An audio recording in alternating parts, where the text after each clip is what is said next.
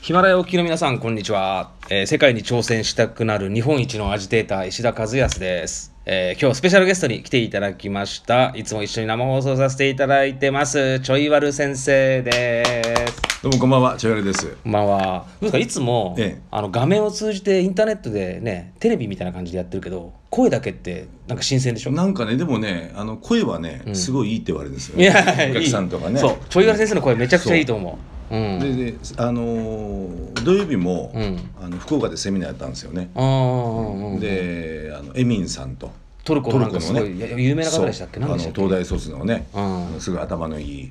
ね、あのなポーカーでもうん世界大会で優勝したとかね。あそうなんだそう。あとあの池部さん、池部ゆっ子さん。池部ゆっ子さんも有名ですよねうんそこにあの B 級のこのチョイアルがね、いやいや全然 B 級じゃないですよもう今トップクラスでねこの為替業界では、結構ね超満員でね、あのにぎわったっていうかね、好評でしたね。あちょっとじゃあちょいわる先生のご紹介をちょっと30秒ぐらい僕からいいですか、お願いします。あの皆さん、ちょいわる先生はですね、岡安商事のあの為替アナリストでして、で僕は生放送のあの解説ということで、ずっとちょいわる先生に一緒にご出演させていただいてるんですけど、もう本当にこの FX 為替業界、もう世界情勢分析させたら、もう本当右に出るものいないぐらいの、ね、予想的中率、去年9割。去年いやえっ、と八割ぐらいはね、 8割か一発予想この後のやつね、ねあの当たってましたね。でね、毎週月曜日、ワールドインベスターズ TV で夜7時からちょいわる先生の一発予想っていう生放送やってるんで、はいちょっとちょいわる先生の顔が見たいとかね、うんあのー分析とか予想をちょっと聞いてみたいっていう方は、ぜひ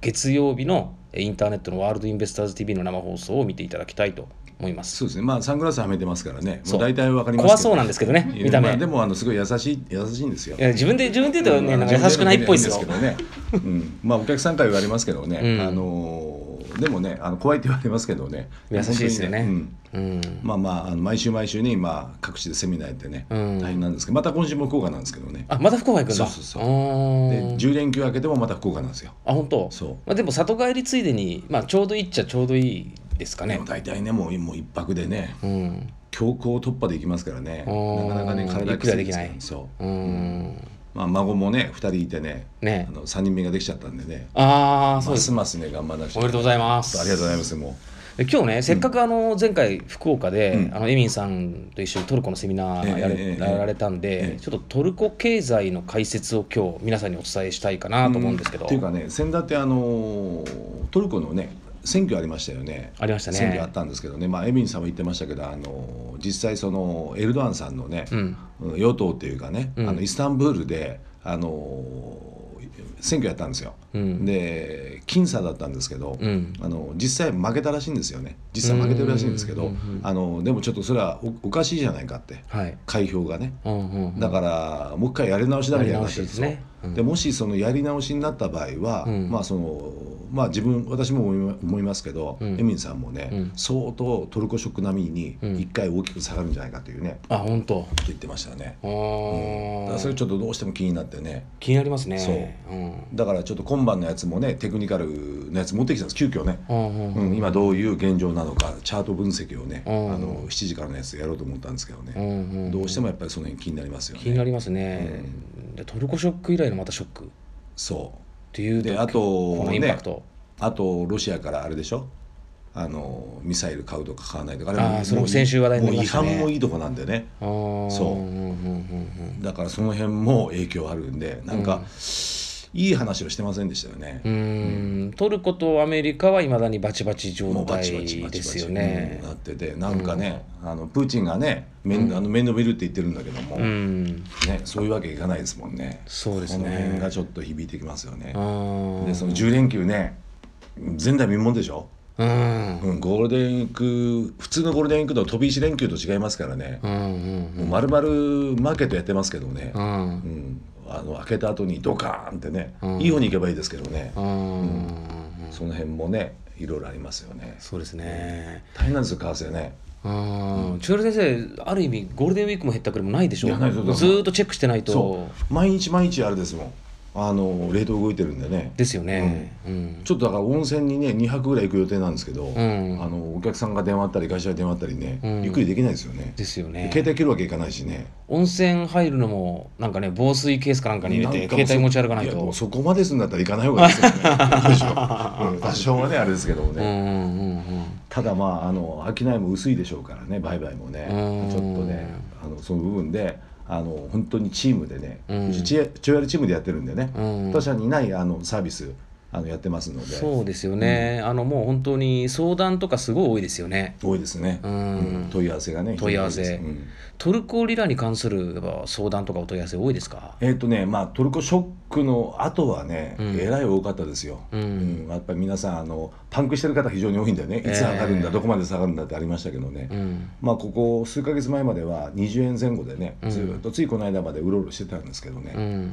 だからまあ個人的にはこの20円台復帰してね、うん横ばい状態だったらなんとかなるんでしょうけどね、うんうんちょっとだからそのさっき言ったあ選挙のやり直しのね、とあとミサイルの件とかねそうこミサイルの取二つ引あるんでねうんちょっと買われる材料が厳しいんだよねあーなんとかトルコを買ってらっしゃる方いっぱいいるんでね、うん、まあ、その辺もまたねちょいちょいあの全国のセミナーでやっていきたいとそうですねねいや気になるなトルコリラっていうのはねうん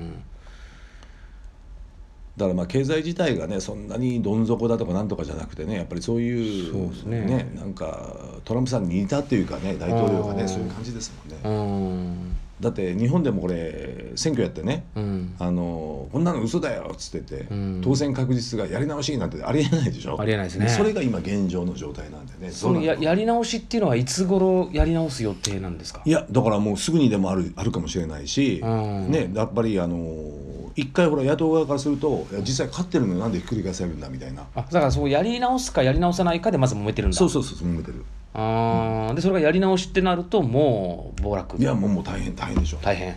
あーだから個人的には17円ぐらいまでね、う今ん19円ちょいちょいなんでね、うん可能性あるんじゃないかなと思いますよねあれあのー、金融取引所に上場した時っていうのは50何円ぐらいでしたっけえーっとね40 43 4円434円か、あーでそれ48円ぐらいまで上がってうんで15円まで下がって、うんで今が19円なんぼでしょ、う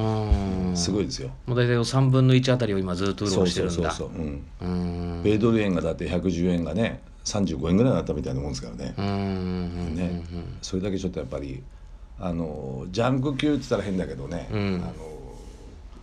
なんしろあの格付けもね非常に弱いからね、うんでこおの金間あれですもんね、あの岡安勝利さんのアナリストのど,、どなたでしたっけなんかメキシコペソがなんかメキシコナンアランドトルコリラの中で一番格付けが高いっていう話を、いやいやそれはもうメキシコねメキシコはねそうそうそううそう、んで